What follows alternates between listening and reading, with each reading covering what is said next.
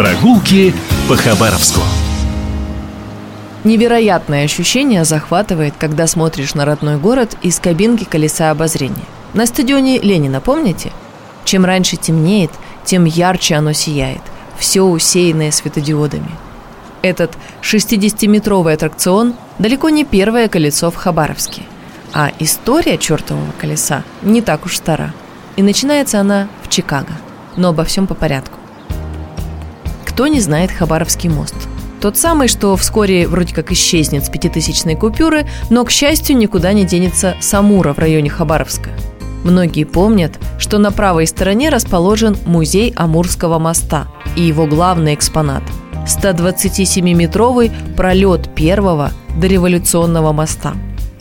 Проект этого моста некогда шумел на Всемирной выставке в Париже – мы рассказывали в наших программах о приятной, хотя и ошибочной истории, как чертеж нашего моста получил золотую медаль на этой, в то время крупнейшей в мире выставке. Был там, мол, и второй медалист – башня Эйфеля.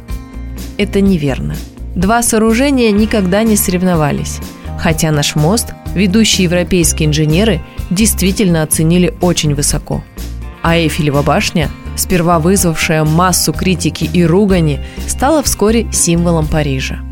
Достроили ее, напомню, в 1889 году к открытию легендарной Парижской всемирной выставки.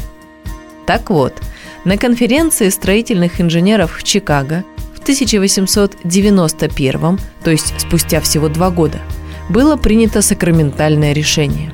Директор выставки Дэниел Бернхэм обратился к инженерам с призывом. «Господа, надо затмить Эйфелеву башню, этот парижский гвоздь прошлого десятилетия». Чикаго готовился принять новую всемирную выставку уже в 1893 году. Среди множества проектов, сумасбродных, похожих на более высокую Эйфелеву башню, внезапно появился один. Молодой инженер Джордж Феррис вспомнил о колесах водных мельниц и решил сделать вот такое же колесо, но с кабинками для посетителей. Большинство его коллег сочли идею абсолютно невозможной, но Феррис был настойчив. Он потратил огромные суммы из собственных накоплений на создание чертежей и разработку спецификаций сооружения. Наконец, в середине ноября 1892 года администрация выставки согласилась.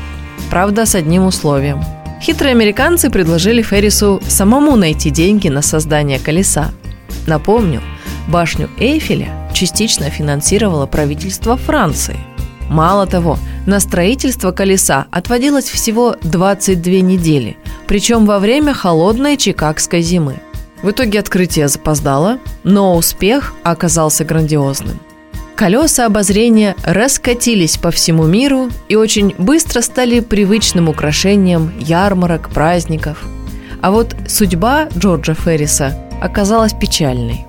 Ему не выплатили обещанного гонорара, подорванное во время строительства здоровье привело его в больницу, где он в итоге скончался в возрасте 37 лет.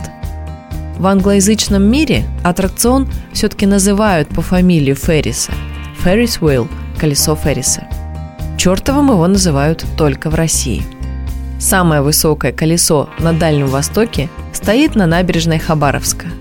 Напомню, 60 метров. Оно оснащено системой подогрева, а время одного оборота составляет 10 минут.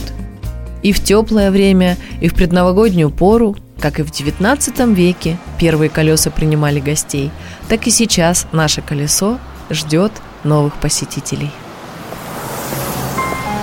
Прогулки по Хабаровску.